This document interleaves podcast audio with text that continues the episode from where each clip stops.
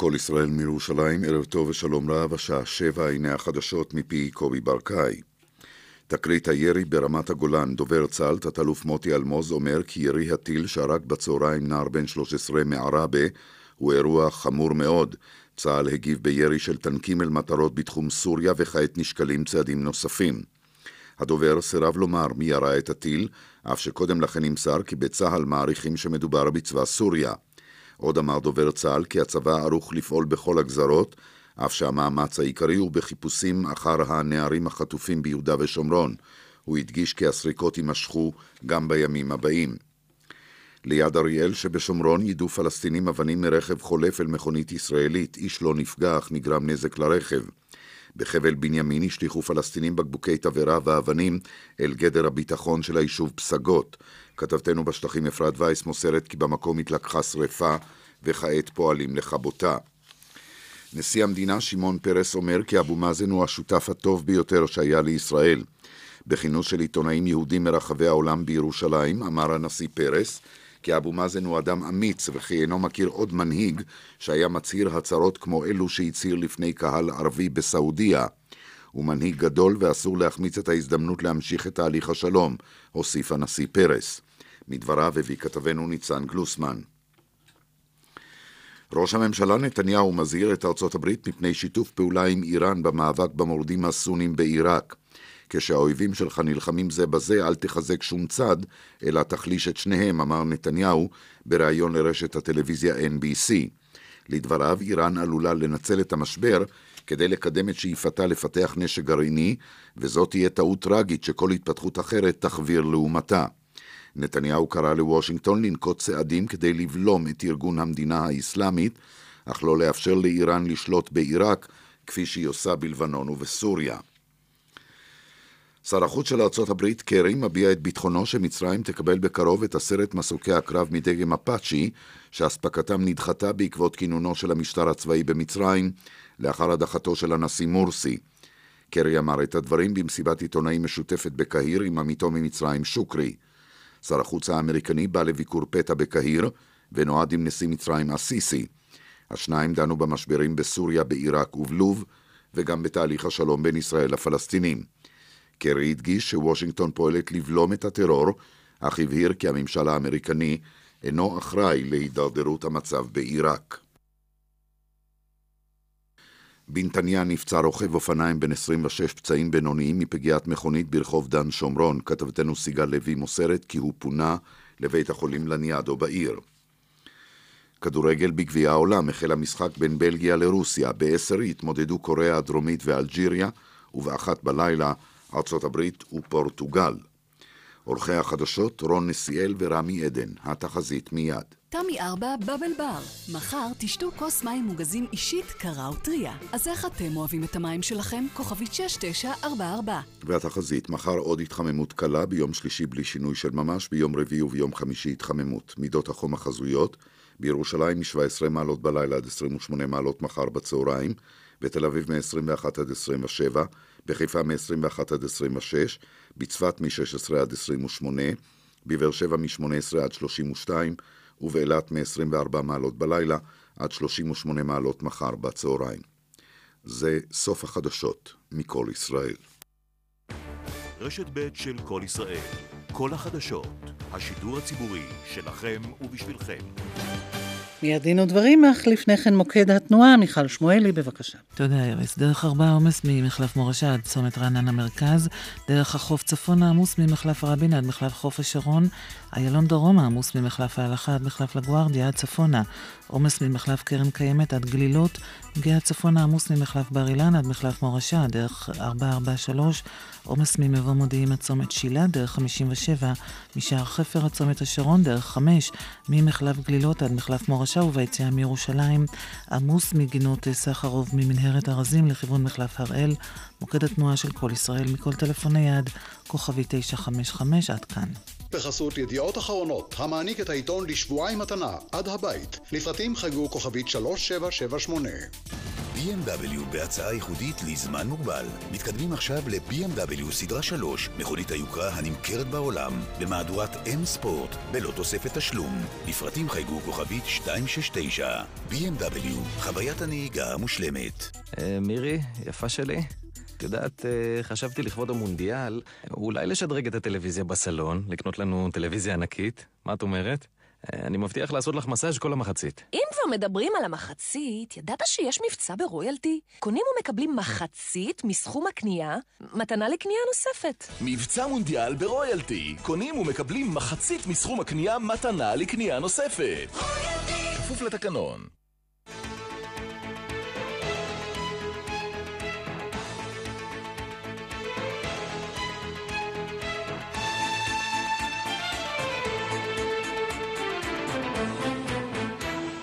דין ודברים על חוק ערכים ודמוקרטיה ומה שביניהם עם משה נגבי.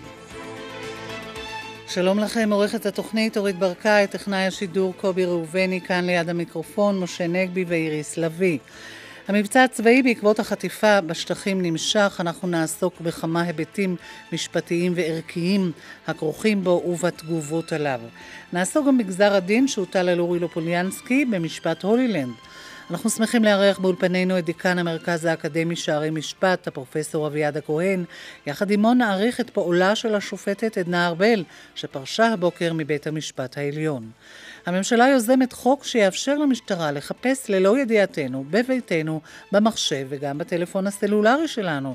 נשוחח על כך ועל נושאים אחרים הנוגעים לפגיעה בפרטיות עם עורכנו עורך הדין דן חי, המומחה והמופקד על התחום הזה בלשכת עורכי הדין.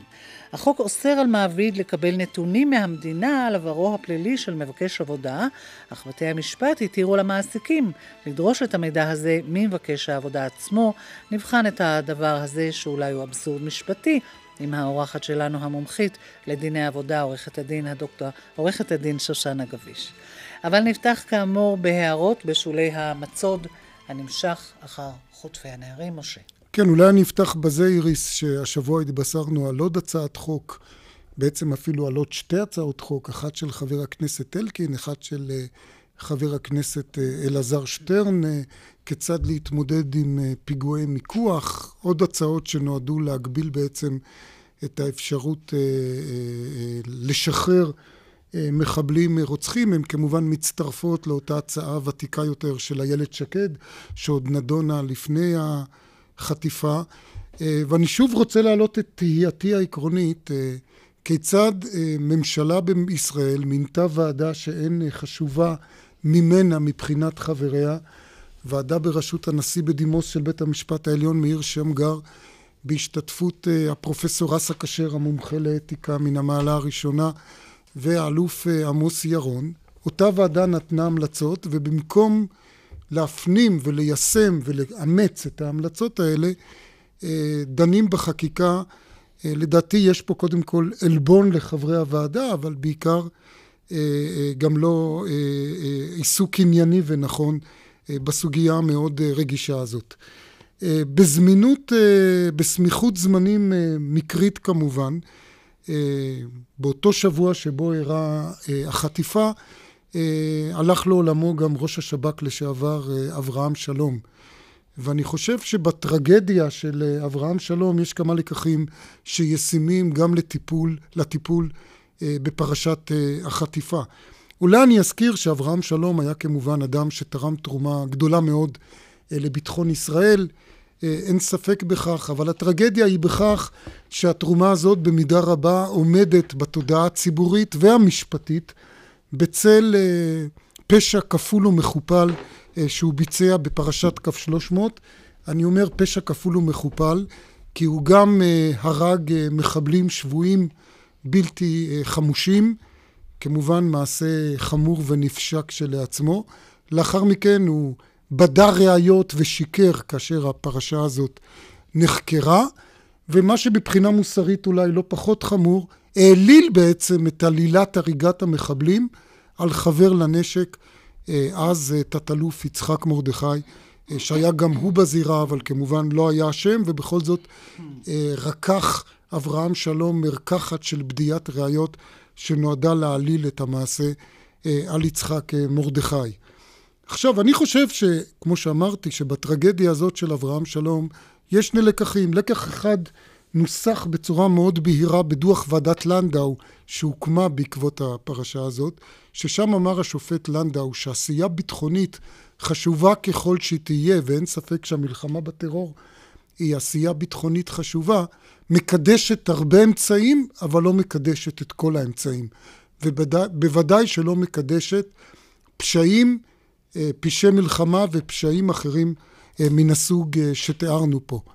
הלקח השני הוא שכאשר חוצים את הקווים האדומים במלחמה בטרור, בסופו של דבר לא רק האויב נפגע מהחצייה הזאת, אלא הארגונים הביטחוניים עצמם, זה גורם להשחתה אה, בתוכם. ואני אומר את זה כי אני אומר, צריך כמובן לעשות הכל כדי להילחם בטרור וכדי אה, למצוא את החטופים, אבל צריך מאוד להיזהר אה, גם בהקשר הזה מלעשות מעשים שיהיה בהם משום חציית קו אדום, ואני חייב לומר שאני שומע במסגרת ההתלהמות הכללית כל מיני הצעות, אה, ניתוקי חשמל, ניתוקי מים, ענישות קולקטיביות כאלו או אחרות שעלולות להיות אה, חציית קו אדום מבחינת הפגיעה אה, באוכלוסייה האזרחית, גם על רקע הרמדאן וכולי. אני חייב לומר, לפני שאני אפנה את הבמה ואת המיקרופון לאורחים הנכבדים שלנו, אני חייב לומר עוד דבר אחד בשולי ההערה החמורה מאוד בעיניי של חברת הכנסת חנין זועבי, אותה התבטאות שלה. אה, אני כבר הבעתי את דעתי שבהחלט ההערה הזאת חצתה את הקו האדום המשפטי, אה, וחסינות לא חלה עליה על פי חוק החסינות, ולכן בהחלט יש מקום אה, שהיועץ המשפטי לממשלה יבדוק. אני לא אומר אם צריך או לא צריך להעמיד לדין, זה היועץ המשפטי יחליט, אבל בהחלט יש מקום לבדוק. אני רוצה אבל להגיד שמעבר להיבט המשפטי, ההיבט המוסרי חמור בעיניי שבעתיים. כי גם מי שמאמין, כמו חברת הכנסת זועבי, וזו אידאה לגיטימית, שאגב, לא רק היא ולא רק חברי כנסת או אזרחים ערבים בישראל אה, חושבים כך, גם אם היא חושבת שהמלחמה של הפלסטינים בשטחים בכיבוש היא מלחמה לגיטימית ומלחמה צודקת, ואמרתי, זו כשלעצמה אה, דעה לגיטימית, גם במלחמה צודקת יש דברים שאסור לעשות. גם במלחמה צודקת אסור לעשות פשע מלחמה ולחטוף אזרחים. בוודאי ילדים אזרחים או קטינים אזרחים, זה בוודאי פשע מלחמה, וצר לי שמחוקקת במדינת ישראל נותנת לגיטימציה לפשע מלחמה. אה, פרופסור אביעד הכהן, דקן המרכז האקדמי שערי משפט, אה, אתה כמובן תוכל גם להתייחס לחברת הכנסת זועבי ולמה שהיא אמרה, אבל הייתי רוצה גם את התייחסותך להתבטאות אחרת שעוררה הדים ההתבטאות של הרב דוב ליאור, שהחטיפה היא עונש על חקיקה אנטי-דתית וכיוצא באלה דברים. לא פעם ראשונה שאנחנו שומעים דברים מן הסוג הזה. אני לא רוצה להתייחס אה, לדברים של הרב ליאור, מכיוון שלא שמעתי את דבריו, אבל אני לא מעלה בדעתי שאדם שיש בו איזה ריח של תורה, יכול לומר דברי הבל ורעות רוח כאלה. אני פשוט לא מאמין שדבר, שאדם שקצת יודע מה זה תורת ישראל יכול לומר דברים מהסוג הזה. אני רוצה להתייחס באמת לעניין העקרוני, זה כמובן גם קשור לדברים של חברת הכנסת זועבי. שאנשים אה, מסוימים חושבים שיש להם את ה... כל החוכמה אצלם, גם אחרי כל אסון ופיגוע, בהקשר של הדברים שצוטטו כביכול מפי הרב ליאור, חושבים שהם מנהלי החשבונות של הקדוש ברוך הוא, צריך לצרף אותם ללשכת רואי החשבון שבשמיים. כך היה אחרי השואה, כך היה אחרי אסון הבונים, וכך גם עכשיו אנחנו שומעים שהם יודעים בדיוק על מה ולמה אה, קרו דברים, ועל כך כבר אמרו חכמינו, ש... בעדי קו שדרחמנא למה לך, אתה לא יכול לחשב את חשבונו של עולם, אין אדם שיכול לעשות את הדבר אגב, הזה. אגב, יש פה דבר, נדמה לי, פרופסור הכהן, אפילו יותר חמור, הם בעצם מורידים אחריות מהחוטפים עצמם, ולא זו בלבד, הם הופכים אותם, אותם, אותם לשליחי הקדוש ברוך הוא, שהם מבצעים אה, בשמו את המעשים הנוראים האלה. גם כאן, בעניין העקרוני, ואני שוב לא מתייחס לרב כזה או אחר, אני חושב שכמו שבחוגים אחרים, גם אצל רבנים יש רבנים שמדברים את עצמם לדעת, אבל עושים את זה שלא מדעת, ממש בחוסר דעת. ובדברים כאלה אפשר לומר שאמרו חכמינו סייג לחוכמה שתיקה, אני חושב שזה אומר הכל. אני רוצה רק להוסיף אה, בהקשר הראשון לגבי המשפט הבינלאומי, השופט חיים כהן בזמנו אמר דבר שאני חושב שצריך לזכור אותו ולחזור ולשנות אותו. הוא אמר, מה נשתנתה לחימת המדינה מלחימת אויביה, שהמדינה נלחמת תוך שמירת החוק, ואלה נלחמים תוך הפרת החוק, וצריך כל מי שידע ששלטון החוק לעולם לא ייכנע לאויביו, והשופט ברק הוסיף שכאשר יש התותחים רועמים אולי שותקות המוזות, אבל שלטון החוק לא, אה, אה, לא מש... עדיין משמיע את קולו. הדברים האלה מאוד חשובים, אבל בד בבד אני חושב שנורא חשוב שנזכור, שגם במסגרת דיני הלחימה ישנם דברים שמדינה יכולה לעשות, ואולי חובה עליה לעשות, לפעמים מתוך רגישות לדבר אחד אנחנו מאבדים את הרגישות לצד השני. בהקשר הזה הייתי רוצה לקוות שכל משפטן שעוסק בסוגיה הזאת, כל אדם, אבל בוודאי המשפטנים, שצריכים לקבל הכרעות בשאלות כל כך גורליות של איזה סנקציות לנקוט ואיזה לא לנקוט, מצד אחד שישמרו על כל קוץ ותג של זכויות אדם, אבל בד בבד שיחשבו כאילו החטופים הם הילדים שלהם עצמם, אני חושב שאפשר בדבר הזה להגיע לאיזון הראוי שכולנו מחויבים בו. כן, אני רוצה, עורך דין דן חי, לנצל את המומחיות שלך בהגנת הפרטיות להיבט אחד שקשור לפרשת החטיפה, אם כי לא קשר ישיר. דיברנו על הנושא של המחבלים האסורים, ואנחנו יודעים שחלק מהעיסוק של הפלסטינים והרצון שלהם להביא לשחרור אסירים, בין בדרך לגיטימית ובין בדרך נפשעת, כמו במקרה הזה, נובע מהמצוקה של האסירים המנהליים ומאותה שביתת רעב שלהם, ופה עלה הנושא של האזנה כפויה, ואם דיברנו קודם על פשעים או מעשים בלתי חוקיים, אני אזכיר שבשבוע שעבר כאן בתוכנית הזאת שופט בית המשפט העליון מצא, השופט בדימוס כמובן, אמר במפורש שמדובר ב... שהאזנה כפויה היא אסורה גם על פי החוק הישראלי, גם על פי החוק הבינלאומי. זה בעצם סוג של עינוי, אבל נדמה לי שיש פה כמובן בפרוצדורה הזאת, אם נקרא לה בלשון הרפואית הזאת, גם פלישה לגופו של אדם, זה גם בעצם פגיעה בפרטיות, שזה זכות חוקתית במדינת ישראל. כן, לגמרי, זה, זה בהחלט פלישה לגופו של אדם. אתה יודע, אחד מפסקי הדין הראשונים שהגיעו לעליון בנושא הזה של פגיעה בפרטיות, שעמד שם להכרעה, היה נושא בעניין וקנין, של אסיר שבלע, ראו אותו בולע איזה חבילה, ורצו לדעת אם זה סמים או לא, והכריחו אותו לשתות מי מלח, ואז הוא כמובן הקיא את זה החוצה. אני, אני חושב ש... וזה הגיע לשאלה בעליון, אם אפשר לפסול את הראייה או לא, או לא, כי אתם יודעים, הרי לפי חוק הגנת הפרטיות, ראיות שהושגו תוך פגיעה בפרטיות הן פסולות.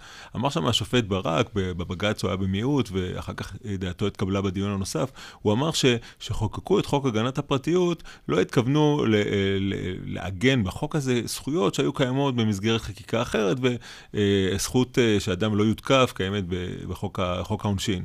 אבל אני חושב שמאז שניתן פסק הדין, חוקק חוק יסוד כבוד האדם וחירותו, הוא חוקק הרבה שנים אחר כך, ו... 13 שנה, אם אני לא טועה, אחרי חוק הגנת הפרטיות. נכון. ואני חושב שברגע שהצהירו על הזכות כזכות חוקתית, זה כבר אה, רמה אחת יותר גבוהה. ואני חושב שכשאנחנו אה, מדברים על זכות חוקתית לפרטיות, כן אפשר לקשור אל הזכות הזאת גם את הזכות הפיזית, שאדם לא, פרטיותו לא תיפגע בפיזיות שלה. אני רוצה להגיד עוד משהו בנושא, שזה קצת אירוני, אבל מתגלגל בכנסת, מתגלגלת בכנסת עכשיו חקיקה שמאפשרת לבן אדם שנמצא על ערש דווי, שהוא חולה סופני, לבקש להמית אותו, אה, אה, ובעצם אומרים שלאדם יש איפשהו את הזכות לחייו, ופה... ולמותו. ולמותו, ודאי, ופה באים אסירים שלמעשה מרהיבים את עצמם למוות, ואנחנו באים ואומרים, אנחנו רוצים להתערב בזה ולהכריח אותם לחיות. יש פה בעיה, ואני חושב ש... אני רוצה גם לקוות שהמדינה לא תלך עם החקיקה הזאת עד הסוף. אני לא חושב שזאת תהיה אה, אות לכבוד אם יהיה לנו חוק כזה בספר החוקים. פרופסור אביעד הכהן. אני אומר, גם בנושא של הגנת הפרטיות, כשמדובר שוב על אסירים ביטחוניים או על אסירים אחרים, צריך לזכור שהזכות הזאת, אגב, לא היינו צריכים את החוק בשביל לדעת שהיא קיימת, זו זכות טבעית, שגם במורשת ישראל, אגב, יש לה הרבה מאוד הדים, אבל גם בהגנת הפרטיות היא לא זכות מוחלטת. צריך לזכור, גם בחוק עצמו יש הגנות, וכאשר הדבר הזה, וגם בחוק יסוד כבוד האדם וחירותו, כאשר נתגרשת פגיעה בפרטיות לצורך, כמובן, הצלת חיים או דברים אחרים, חשוב שנזכור את התכלית ראויה במידה שאינה עולה נדרש. התכלית הראויה, גם היא צריכה לשמש הרבה פעמים, ואם באמצעות שימוש באמצעים האלה שפוגעים בפרטיות, ניתן, ניתן להציל חיים של אדם, או במקרים האלה חיים של חטופים, כמובן זו שאלה עובדתית גם, אני חושב שאסור גם לשכוח את הדבר הזה. האיזון פה החשוב, שלא ניקח רק זכות אחת ונוותר על הזכות השנייה. גם הזכות להצלה, כאילו. האיזון חשוב, אבל אני חושב שבמקרה הזה של להכריח אסירים לא, לא, בצורה כזאת... אני לא, לא רואה את האיזון. בין הזנה כפויה להאזנה כפויה יש כן. עדיין מרחק, אני לא דיברתי על האזנה לא, כפויה, אלא עצם החדירה לפרטיותם אולי של אסירים, או שמאכנים טלפונים סלולריים, של כל מיני חשודים, אני אומר, אני בדרך כלל מאוד מתנגד לזה, אבל יש מצבים שבהם חובה לעשות את זה, לא רק מותר, אלא חובה לעשות את זה, אסור לכולנו שנשכח את האיזון שהחוק עצמו מכיר בו. לא, אפרופו החטיפה, אם אתם זוכרים שרק פורסם על החטיפה, פורסם שבשטחים יצאה הוראה לכל בעלי העסקים למחוק את הסרטים מהמצלמות שמותקנות מעל העסקים שלהם, וזה מעלה שאלה, למי שייך הסרט הזה? זו שאלה גם אה, כן. שמתגלגלת בהרבה מקרי פשיעה בארץ. עד כאן בנושא הזה. ועכשיו אה, כאן, אה, בהרכב הזה, קווים לתרומתה של השופטת עדנה ארבל, עם פרישתה מבית המשפט העליון. משה.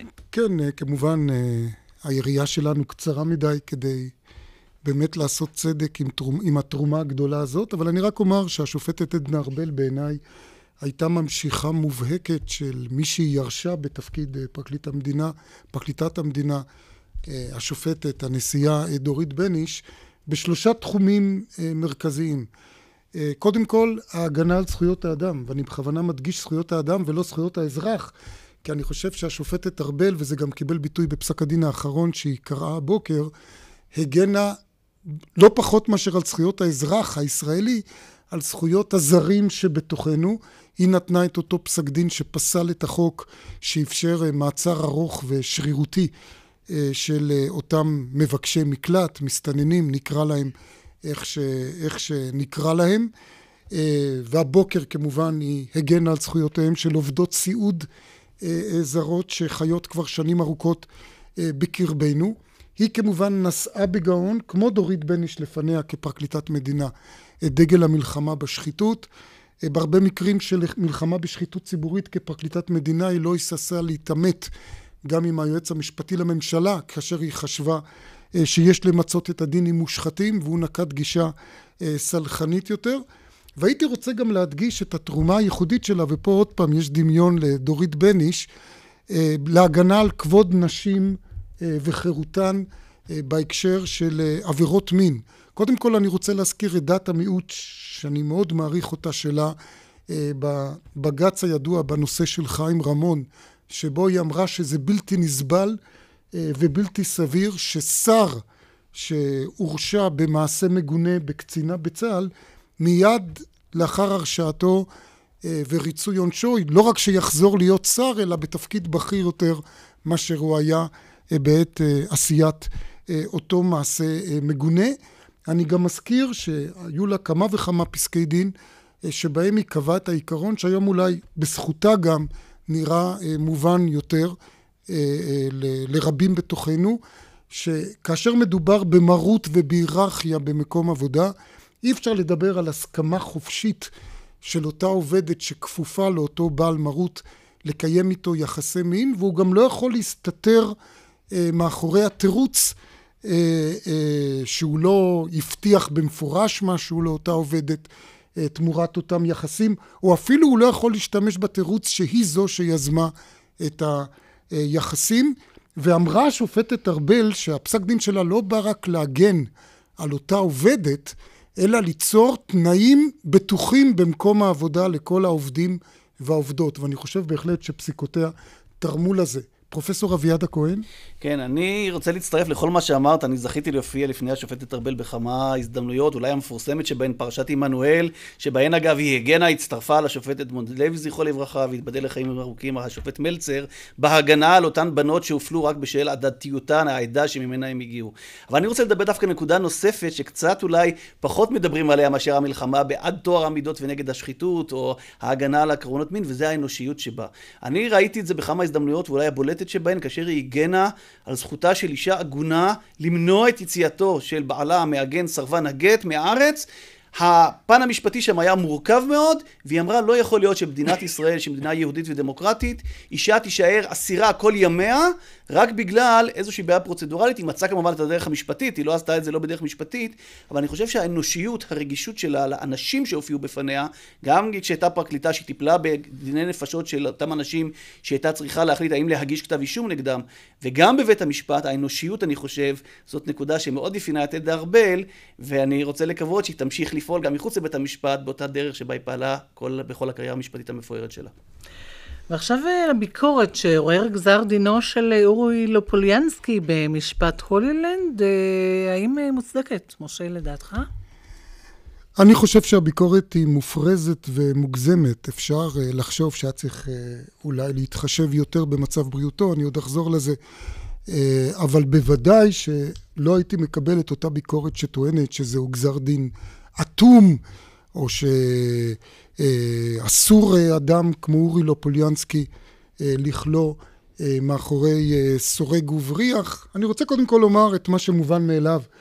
אין ספק שמפעל יד שרה הוא מפעל מפואר, ובצדק רב אורי לופוליאנסקי זכה וקיבל בגינו את פרס ישראל. אבל גם מי שאחראי למפעל מפואר כמו יד שרה, זה לא מציב אותו מעל החוק, בוודאי לא מעל החוק הפלילי שאוסר שוחד, שאיך אמר בית המשפט העליון, זה אבי אבות הטומאה מבחינת השחיתות הציבורית. קודם כל צריך לציין, או הייתי אומר ככה, בוודאי שמסוכן ואסור לקבל את הטיעון שבגלל שחלק מכספי השוחד הלכו לעמותת יד שרה, צריך לראות בזה נסיבה מקילה. אני רוצה לומר שכבר מבקר המדינה הראשון, איריס, לפני יותר מ-60 שנה, מבקר המדינה הראשון, דוקטור זיקפריד מוזס, כתב בדוח הביקורת הראשון שלו, שהגורם המסכן ביותר את טוהר המידות אצלנו הוא בהשקפה המקובלת שפעולה אסורה בדרך כלל מותרת כאשר היא נעשית למען מטרה נראית לעושיה חשובה. וכבר אותו מבקר מדינה ראשון אמר שהרבה פעמים כאשר אדם עושה, לוקח שוחד כאילו למטרה שנראית לו חשובה, על ידי כך הוא גם משרת את עצמו. ואני חושב שכל אחד מבין שיד שרה הייתה מנוף שבזכותו, ורק בזכותו, הגיע לופוליאנסקי לאותן משרות רמות שהוא הגיע, כולל ראשות עיריית ירושלים, וכולל ראשות ועדת התכנון והבנייה, שאותן משרות שאפשרו לו בעצם לבצע את אותם אה, מעשי פשע אה, אה, שהוא ביצע. לבסוף אני רק אזכיר שההשוואה לאולמרט שקיבל שש שנות מאסר היא לחלוטין לא מופרכת בעיניי, משום שקודם כל סכום, סכום השוחד שקיבל אה, אה, לופוליאנסקי הוא גדול פי ארבעה, כמעט חמישה, מסכום השוחד שקיבל אה, אולמרט, וחלקים ממנו לא הלכו ליד שרה, כפי שכבר ציינתי קודם, אלא בין השאר לבית, לב, לכולל או ישיבה של בנו אה, וגם לבתי כנסת, כך שאני אומר שוב, נשאיר לבית המשפט אה, להחליט, אבל בוודאי שהביקורת היא מוגזמת. פרופסור כהן. אני אולי שתי הערות קצרות. אחד, אנחנו צריכים לזכור עדיין, התיק הזה נמצא בערעור, אז אנחנו צריכים להיזהר. אני אומר, צריך בוודאי להבחין בין הכאב הגדול על מה שהמקום שאליו הגיע לופליאנסקי ושאר המורשעים, לבין העניין עצמו. העניין עצמו חמור מן כמוהו. אני עכשיו, במסגרת המרכז האקדמי שערי משפט, אנחנו עושים עכשיו מחקר מקיף על תופעת השוחד, ומתברר שיש פער אדיר לאורך שנים, לאורך 60 שנה, בין הדיבורים הקשים נגד העבירה הזאת, לבין הענישה המקילה יחסית. והשופט רוזן בסך הכל עכשיו בעצם מראה את המגמה החדשה, דבר אחד. דבר שני, עבירת השוחד בחוק העונשין מנוסחת בצורה רחבה ביותר, ואכן היא כוללת, גם אם השוחד לא הגיע אליך, אלא לטובת מישהו שקשור אליך, הניסוח הרחב של עבירת השוחד בחוק, בוודאי מאפיין שוב את העבירת, המיוחדות של העבירה הזאת, ולכן אני חושב שצריך לשים לב להבדל שבין הכרעת הדין לבין גזר הדין. הכרעת הדין, אני חושב, שוב, בהנחה שהיא לא תתהפך בערעור, היא הכרעת דין שהיא במקומה, ולא צריך לה, לה, להפריד בין אף אחד, בין איש נשוא פנים, אדם כזה או אדם אחר, עם כל זכויותיו הרבות שאיש לא ייקח אותם ממנו. לגבי גזר הדין, כאן השופט הדגיש ששוב, מבחינה רפואית הוא קיבל חוות דעת שהאיש יכול לעמוד בדבר הזה וצריך לזכור את זה. והדבר השני, פה בהחלט היה מקום אולי להתחשב גם בנסיבות אחרות. יכול להיות שפסק הדין הוא לא אטום, הוא בוודאי פסק דין קשה, אבל כפי שאמרתי, אולי משקף היפוך של הגלגל בכל הענישה על העבירות האלה, וימים יגידו האם בית המשפט העליון אכן יותיר את פסק הדין הקשה מאוד הזה על כנו. עוד הערה שגם השופט מציין אותה, אבל לא קיבלה כל כך ביטוי מספיק בתקשורת לטעמי, שאם המצב הבריאותי באמת יגרום לכך ש... שהמאסר יסכן את לופוליאנסקי, תמיד בכל עת פתוחה בפניו הדרך, לפי החוק, לפנות לוועדת השחרורים של שירות בתי הסוהר, שבה יושב אגב גם שופט וגם רופא, אה, והוועדה הזאת מוסמכת לשחרר אותו בכל עת אם היא תחשוב שיש לכך הצדקה רפואית. בכך אין ספק, גזר דין של מאסר, בוודאי לא גזר דין מוות, לגבי כל אסיר, אני חושב רק חשוב להדגיש את זה, לגבי כל אסיר, דמו של אופליאנסקי לא יותר אדום ולא פחות אדום מדמו של כל אסיר אחר. אנחנו נצא בשלב הזה להפסקת אה, פרסמות עדכון חדשות ונחזור כאן בדין ודברים בעוד עניינים מיד. מונדיאל בבית, החידה היומית. מיהו השופט הישראלי ששפט במשחק על המקום השלישי? לחידות לפתרונות לזוכים ולתקנון, היכנסו לאתר המונדיאל של רשות השידור iba.org.il/מונדיאל חוגים, משכנתה, דלק, טיול משפחתי, טסט לרכב, חשבון חשמל, מתנה לאחותי, אופניים לילד, שיפוץ דירה, תספורת לאשתי. נגמר האוויר, קרדיט יוניון מציגה מסגרת מצילה, הלוואה עד 60 אלף שקלים. חייגו עכשיו, כוכבית 3929. בדיוק כשאתה צריך... קרדיט יוניון. כוכבית 3929.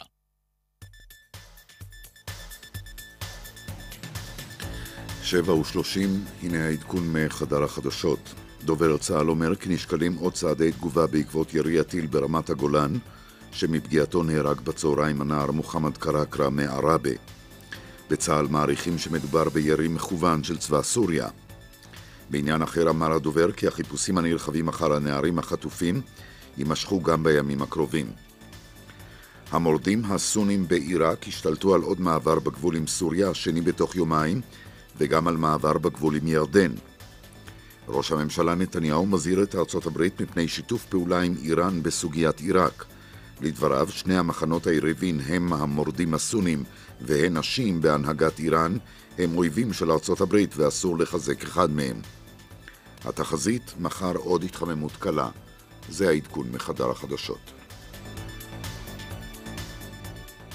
אליפות העולם בעלם! 22 אחוזי הנחה וגם 36 תשלומים שווים על מגוון ענק של טלוויזיות. למשלמים במזומן 8 אחוזי הנחה נוספים. עכשיו בכל סניפי... עלם! במקום לומר, יום אחד נשדרג את הבית, שדרגו עכשיו את הבית ביום אחד. חברת פנדור מזמינה אתכם להחליף את כל דלתות הפנים בביתכם ביום אחד. ועכשיו, מ-1,380 שקלים בלבד לדלת, כפוף לתקנון. פנדור, חברת הדלתות הגדולה בישראל. חוגים, משכנתה, דלק, טיול משפחתי, טסט לרכב, חשבון חשמל, מתנה לאחותי, אופניים לילד, שיפוץ דירה, תספורת לאשתי. נגמר האוויר, קרדיט יוניון מציגה מסגרת מצילה, הלוואה עד 60 אלף שקלים. חייגו עכשיו, כוכבית 3929. בדיוק כשאתה צריך... קרדיט יוניון. כוכבית 3929. מהפכת המע"מ בדיור מגיעה לדיור המוגן. במסיבת עיתונאים שנערכה הבוקר, מנכ"ל רשת בית בכפר הכריז 0% מע"מ על מסלול הליסינג. מהיום, מצטרפים חדשים לא ישלמו את המע"מ על מסלול הליסינג ברשת בית בכפר. בשיטה זו יחסכו המצטרפים החדשים אלפי שקלים בכל שנה. זוהי מהפכה אמיתית. לפרטים, התקשרו 1-800-30-70-70. בית בכפר, רשת הדיור המוגן, המובילה בישראל. מזגני אלקטרה קונים ב... איך חוסכים לעסק בקניית רכב חדש? חדש מאופרייט, ליסינג Up To You לעסקים קטנים. מתקדמים בהמרת trade-in מהרכב הישן שזולל דלק לרכב חדש וחסכוני במחיר חודשי אטרקטיבי במיוחד. אופרייט, הילדים הטובים של עולם הרכב, כוכבית 5880 אופרייט. עכשיו באופטיקה הלפרין, מבצע בלעדי למחזיקי מפתח דיסקונט. משקפיים ב-123 שקלים, כולל מסגרת ועדשות. פרטים באתר המפתח. 30 שניות על שוק ההון עם גבי ינון. למרות הריבית הנמוכה הנהוגה במשק, הודיעה היום חברת קולמקס כי היא מתחייבת לתמורה שנתית מיידית של 5% בהעברת תיק השקעות. לסיכום, אם אתה פעיל בשוק ההון, קולמקס היא החברה היחידה שמוכנה להתחייב ל-5% תמורה בהעברת תיק ההשקעות. לפרטים על התוכנית כוכבית 6046. המעבר לקולמקס אינו מחייב ניסיון בשוק ההון, כפוף לתקנון המבצע. מפריע לך להתעורר בלילה לשירותים? מפריע לך שאתה חייב להתפנות בכל רגע? מפריע לך שהשלפוחית כל הזמן בלחץ? מפריע לך שאתה כבר לא מרגיש צעיר כמו פעם?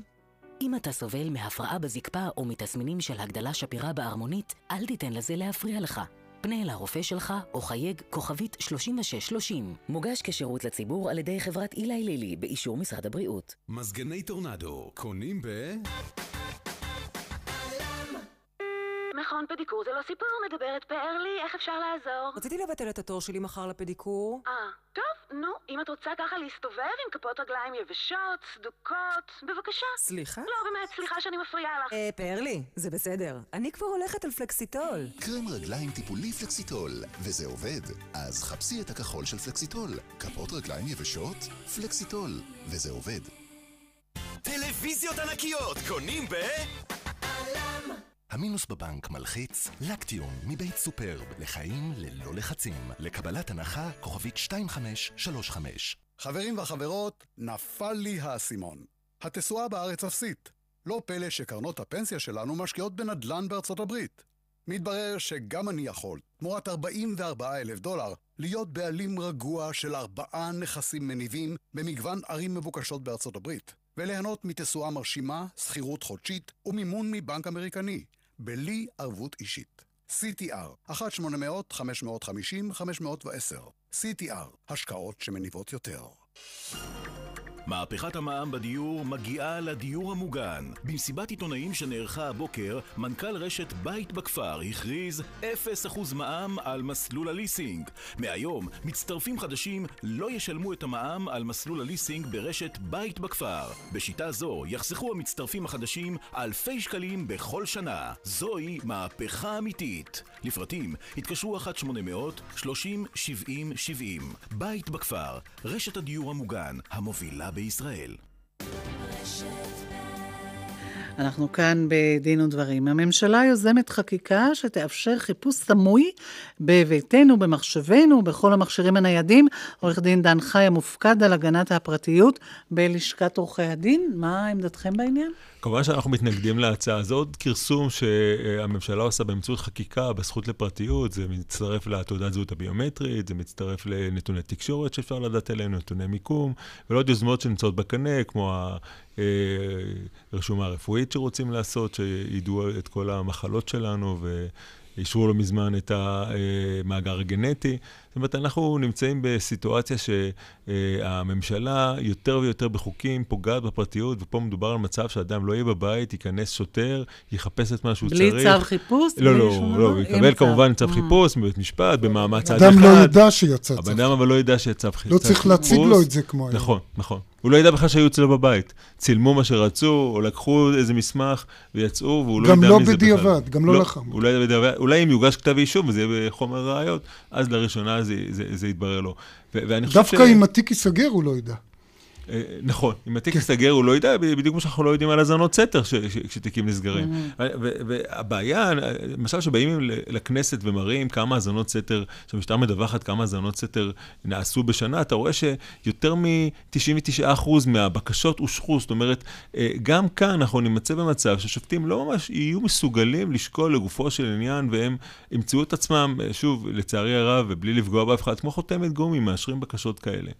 עכשיו, כל הסיפור הזה מצטרף, אנשים הרי תמיד אומרים, נגד אנשים כמוני שבאים ומדברים נגד הכרסום בזכות לפרטיות, אומרים, בסדר, אבל המשטרה צריכה לחקור, וככה ימצאו יותר פושעים, ואתה מפריע למשטרה, ומה אתה בכלל עושה רעש? אני חושב שעל הרקע הזה, אני חושב שהעמדה שבית המשפט העליון מציג בכמה הזדמנויות בעד הזכות לפרטיות, היא זו שאולי היא מראה בצורה ברורה ביותר איפה אנחנו חיים ולאן אנחנו רוצים ללכת.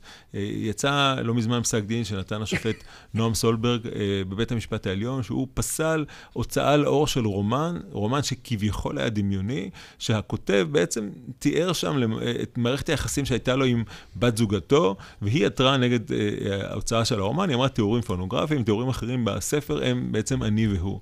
ואומר שם נועם סולברג, אומר, הזכות לפרטיות, אה, יש לה שני צדדים. צד אחד זה באמת הזכות של האדם הפרטי, שהפרטיות שלו לא תיפגע, ואנחנו בהחלט פה פה מדברים גם על זה ומגינים על זה, אבל אומר, יש איזה צד חברתי, מדינה שבה הזכות לפרטיות אה, לא תהיה קיימת, היא מדינה שאנשים ירגישו נרדפים ונפחדים, והיא מדינה שהיצירתיות בה תיפגע. אה, במדינות טוטליטריות... זה משפיל, זה כן, תחושת כן, השפלה. כן. ולא רק אנשים שיש להם ממה לפחד, גם אנשים אה, אה, שהם אנשים ישרים ולא עשו שום דבר, יש תמיד אה, פחד שמחר ילבישו עליהם תיק ויחפשו ויחטטו להם במחשב, אה, ויגלו דברים שהם פרטיים, שהם לא נגד החוק, אבל הם פרטיים. אה, אה, מחלות שאדם לא רוצה לספר לכל העולם, וכמובן נטיות מיניות, אה, חיים אישיים שהם אני חייב בוגדני. לומר ש... שעם כל מחויבותי, לחופש ביטוי, אני בהחלט מסכים איתך גם לגבי החוק, אבל גם לגבי הספר, למרות שצעד של פסילת ספר נראה צעד מאוד פוגעני בחופש הביטוי, אבל אני אומר, אני לא רואה הבדל בין ספר כזה לבין העלאה באינטרנט של תיעוד של יחסי מין של אותו מחבר עם אותה גברת. זה שזה בספר במילים ולא בתמונות, זה בעיניי, לפעמים תיאור מילולי יכול להיות לא פחות פוגעני באותה בחורה מאשר תמונתה, ולכן אני חושב שבהחלט פסק הדין של השופט סולברג הוא פסק דין מוצדק, אבל לאחרונה עלה עוד נושא שדיברת על מחלות וכולי, mm-hmm.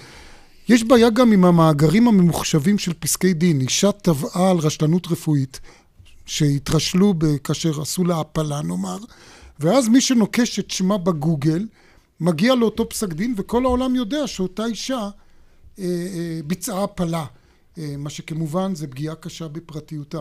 האגודה לזכויות האזרח דורשת לחסום בעצם שמות של אנשים בפסקי דין mm-hmm. למנגנוני החיפוש. איך אתה רואה את הדבר הזה? אני חושב שזו הצעה כוללנית ולא מספיק אה, אה, אה, כזו שיורדת לשורש העניין או, או, או בוחנת את כל ההיבטים.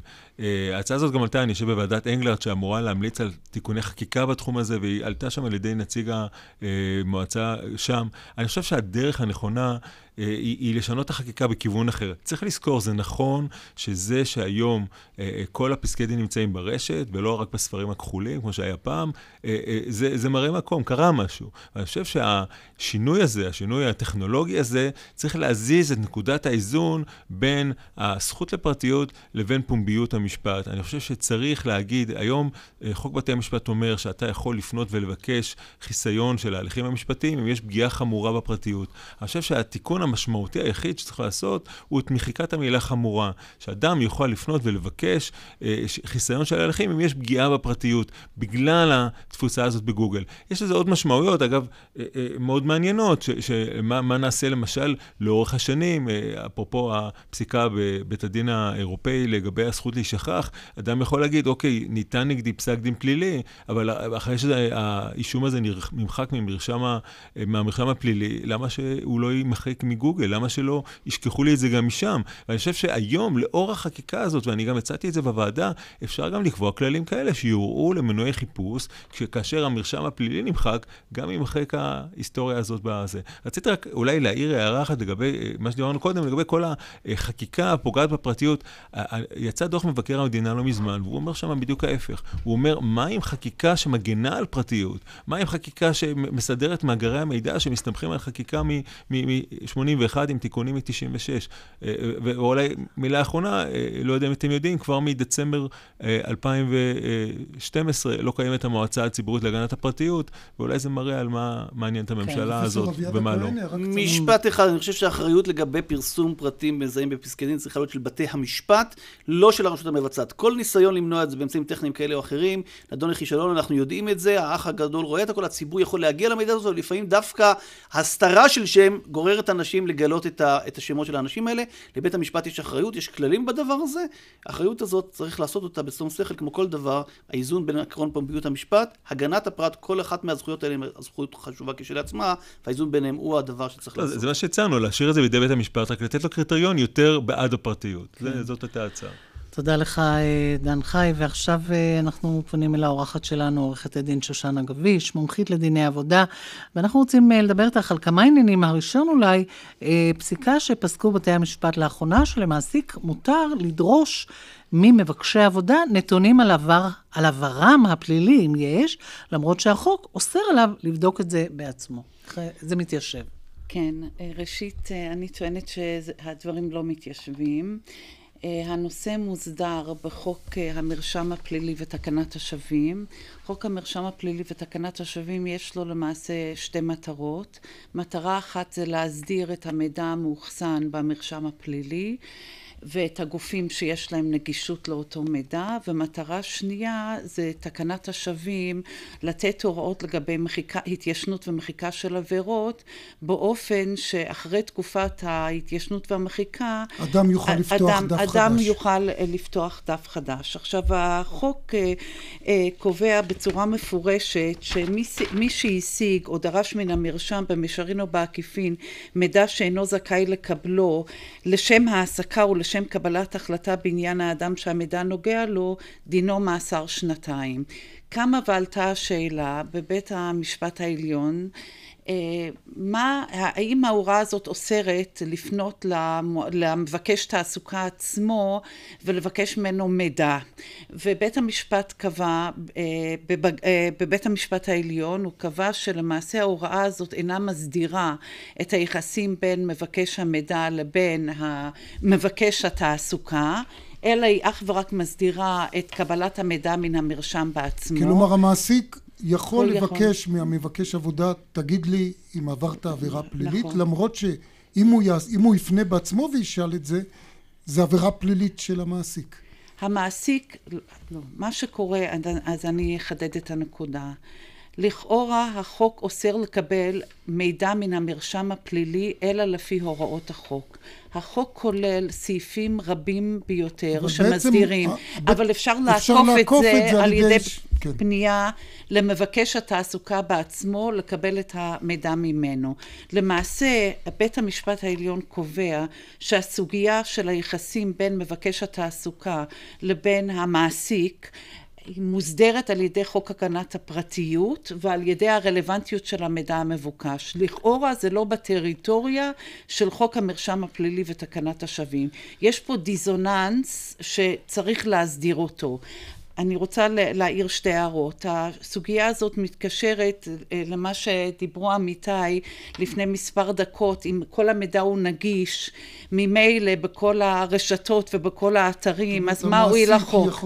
אז המעסיק יכול לחפש בעצמו, אז זה ודאי טעון הסדר חקיקתי מקיף מכל, מכל ההיבטים האלה. אני גם רוצה לציין שיריב לוין הגיש הצעת חוק לתיקון בעקבות, לתיקון חוק המרשם הפלילי ותקנת השבים, בעקבות הפסיקה של בית המשפט העליון. והוא רוצה לאסור לדרוש בכלל מה... לא, הוא אומר דבר כזה. ראשית, הוא רוצה להבהיר שהאיסור על השגת או דרישה מן המרשם כולל איסור לפנות לאדם עצמו ולבקש ממנו את האינפורמציה, okay. את אוקיי. המידע. זאת נקודה אחת. דבר שני שה, שחבר הכנסת uh, מציע זה לקצר את התקופות של ההתיישנות והמחיקה.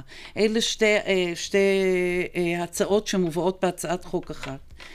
כן. אני רוצה לנצל את נוכחותך כאן, עורכת דין גביש, לשאול אותך מה קורה עם אותה עתירה מאוד עקרונית ש...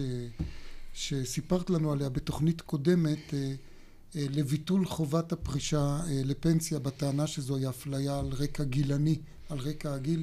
איפה זה עומד כרגע? מתי בג"ץ אמור לדון בה? אוקיי, okay, אז דבר ראשון היה דיון בצו על תנאי, בעתירה למתן צו על תנאי, היה דיון בחודש פברואר, אם זכור לי היטב. וקיבלתם צו על תנאי. עכשיו, קיבלנו צו על תנאי בשאלה החוקתית. לגבי כן. מישור היחסים בין המעסיק לעובד, החזירו אותנו לבית הדין לעבודה, אבל בשאלה החוקתית, למה לא יוצר כי סעיף 4 לחוק גיל פרישה בטל, ניתן צו על תנאי.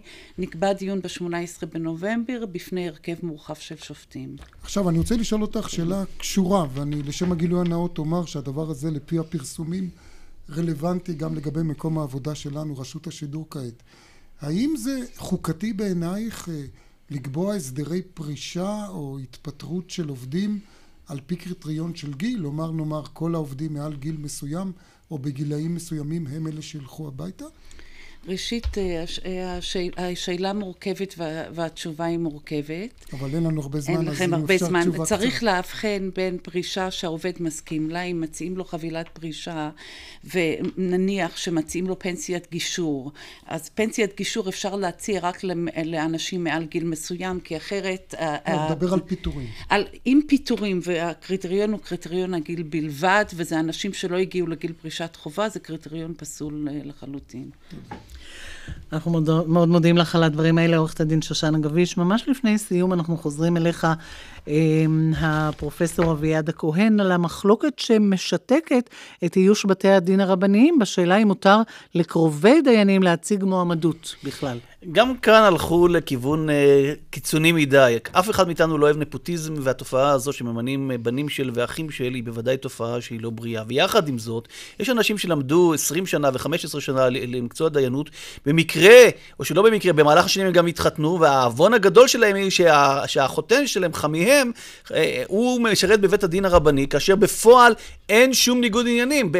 דיין אחד משרת בבית דין בבאר שבע, השני משרת בבית דין בצפת, אין ביניהם שום זיקה, וברור שאם תהיה זיקה כזאת, דיין יפסול את עצמו, ולכן ללכת לקיצוניות השנייה, יש פה פגיעה, פגיעה ממשית, גם בעקרון השוויון, שאגב, העקרון הזה לא נוהג תמיד בבתי המשפט. יש פה פגיעה בכבוד האדם ובחופש העיסוק. אנשים שעמלו במשך שנים, פוצעים את עצמם רק בשל העובדה שהם נשואים למישהו פסולים.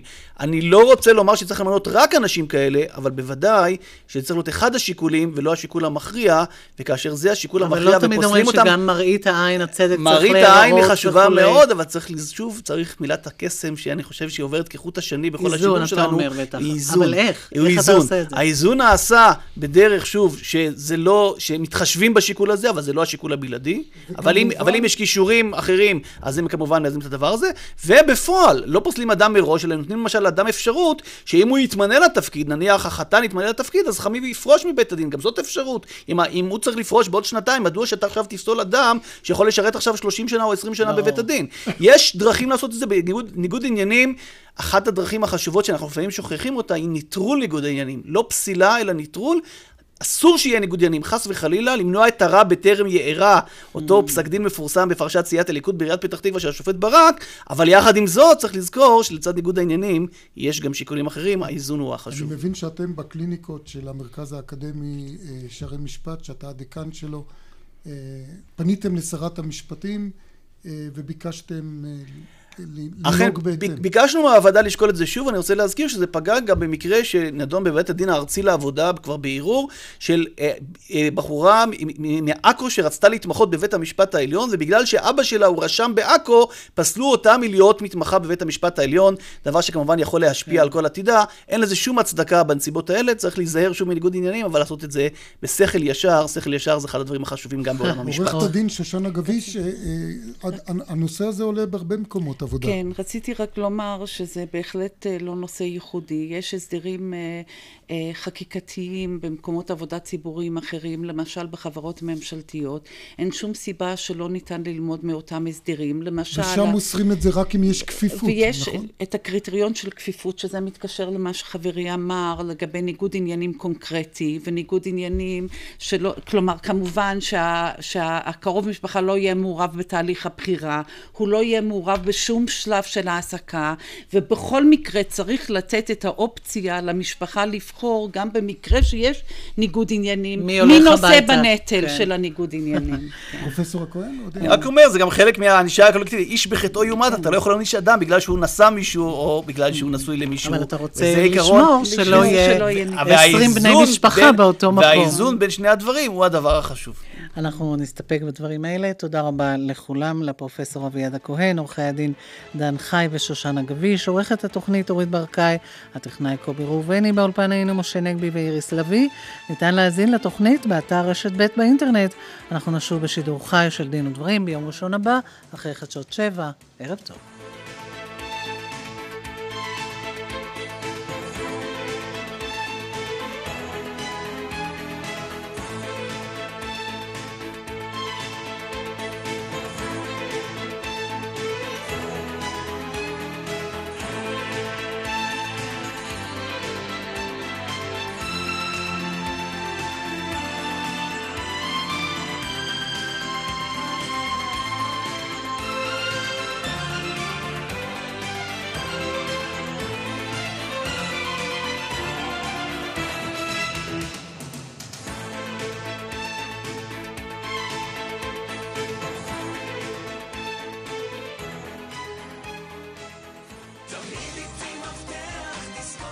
באופטיקה הלפרין, מבצע בלעדי למחזיקי מפתח דיסקונט. משקפיים ב-123 שקלים, כולל מסגרת ועדשות. פרטים באתר המפתח.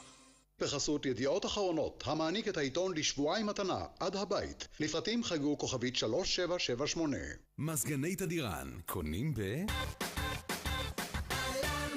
מוסך שלום. אני צריכה טיפול לרכב, תוכל לשלוח מישהו לקחת אותו? בטח, אני שולח לך את צליל. איזה צליל? צליל ניתוק. התקדמו להילוך שישי ותיהנו מבליסינג. כל הנוחות של ליסינג למכונית הפרטית שלכם. גם לוקחים את הרכב לטיפול מהבית בלי תשלום נוסף. 1-700-700-669.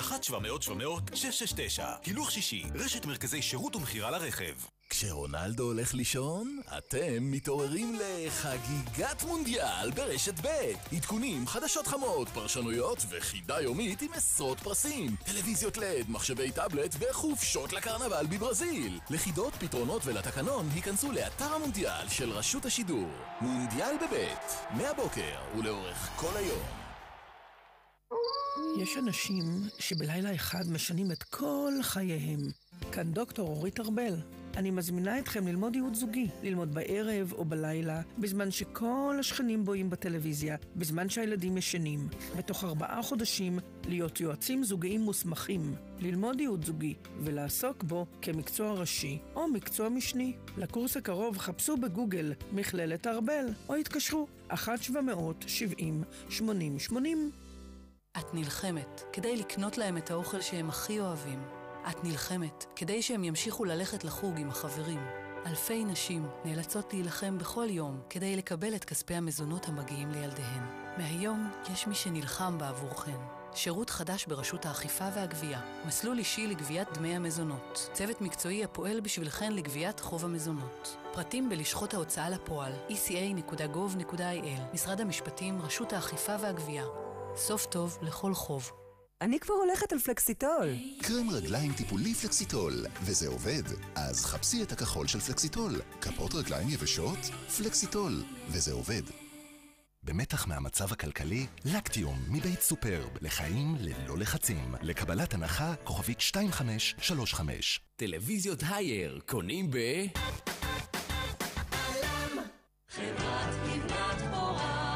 כותב לנו צבי, בעבודתי נחשפתי לחומרים כימיים וחליתי בפרקינסון. ובעזרת חוות דעת של הרופאים שלנו, ביטוח לאומי הכיר בצבי נפגע עבודה. וכנפגע עבודה, מה הוא מקבל? הוא קיבל 150 אלף שקלים וקצבה חודשית של 9,700 שקלים לכל ימי חייו. חלית? נפצעת? לייעוץ שאינו משפטי, כוכבית 2468. חברת לבנת אם תבקרו בכל בתי הדיור המוגן באזור השרון, סביר להניח שתגיעו לבית גיל פז בכפר סבא. ומה תגלו? נתחיל במחיר. בבית גיל פז המחיר נוח יותר. נמשיך בהשקעה בדיירים ובבני המשפחה. ראיתם דיור מוגן שבנה לנכדים ולנינים חדר מולטימדיה עצום רק כדי שיבואו לבקר עוד ועוד? בכל פרט קטן תגלו הבדל גדול. גיל פז התקשרו לגיל פז, 1-700-55-70-80. את נלחמת כדי לקנות להם את האוכל שהם הכי אוהבים. את נלחמת כדי שהם ימשיכו ללכת לחוג עם החברים. אלפי נשים נאלצות להילחם בכל יום כדי לקבל את כספי המזונות המגיעים לילדיהן. מהיום יש מי שנלחם בעבורכן. שירות חדש ברשות האכיפה והגבייה. מסלול אישי לגביית דמי המזונות. צוות מקצועי הפועל בשבילכן לגביית חוב המזונות. פרטים בלשכות ההוצאה לפועל eca.gov.il משרד המשפטים, רשות האכיפה והגבייה. סוף טוב לכל חוב. הרדיו מפריע לך לדבר? תנמיך. הנהג משמאל חותך אותך? תתרחק. השמש מסנוורת אותך? תרכיב משקפיים. אם אתה סובל מהפרעה בזקפה או מתסמינים של הגדלה שפירה בערמונית, אל תיתן לזה להפריע לך. פנה אל הרופא שלך או חייג כוכבית 3630. מוגש כשירות לציבור על ידי חברת אילי לילי באישור משרד הבריאות. עכשיו במחסני חשמל, כל המזגנים של החברות אלקטרה, טורנדו ועוד בהנחות ענקיות עד 30% הנחה. לדוגמה, מזגן רק ב-990 שקלים. המחיר נמוך מדי במחסני חשמל חלית? נפצעת? לייעוץ שאינו משפטי, כוכבית 2468. חברת לבנת פורן יש רגעים בחיים שבהם אי אפשר לחכות. השן שכואב את השיפוט שהגיע הזמן לעשות, ההחלטה של הבן להתחתן. ועכשיו, אחרי ששנים אתה משלם את כל ההתחייבויות שלך בזמן, ביקשת הלוואה, ומה לעשות? הבנק הציע הלוואה שלא מספיקה. בבנק ירושלים מבינים את הבעיה ומציעים לך הלוואה עד 50 אלף שקלים, לא משנה באיזה בנק אתה. חייג, כוכבית 5727, או ייכנס לאתר הבנק. בנק ירושלים, תתרגלו לקבל יותר. מתן האשראי כפוף לשיקול דעת הבנק. כאן שלמה גרופמן, יושב ראש קרן Faire. אני מזמין אתכם לבוא ולהתרשם מדירות הפנטהאוז והדופלקס המפוארות, המעטות, שנותרו במרומי מגדל היוקרה Faire Tower ברמת גן, צמוד לפארק הירקון. עכשיו בתנאים מפתיעים. דירת גג, פנטהאוס ודופלקס, הכל כלול במגדל היוקרה Faire Tower. דירות פנטהאוס אחרונות לאכלוס מיידי עם הטבה מיוחדת. רוכשים פנטהאוס מדהים וזוכים בריהוט ובאבזור חשמלי בשווי מאות אלפי שקלים. התקשרו כוכבית 2125. כבאות והצלה, שלום. שלום, רציתי לדעת איך אנחנו יכולים לישון בשקט. הסוד הוא המזרן. הלו, זה מכבה אש? בוודאי. אם המזרן עומד בדרישות בטיחות אש, הוא בטוח. יש לקנות מזרן המסומן בתווית לשימוש ביתי סיכון נמוך. אה, אז אפשר גם להחביא בו כסף. רק אם הוא עמיד לאש. זכרו, הדרך הטובה ביותר לטפל בשריפה היא למנוע אותה. הנחיות נוספות באתר 102.gov.il הרשות הארצית לכבאות והצלה והמשרד לביטחון הפנים.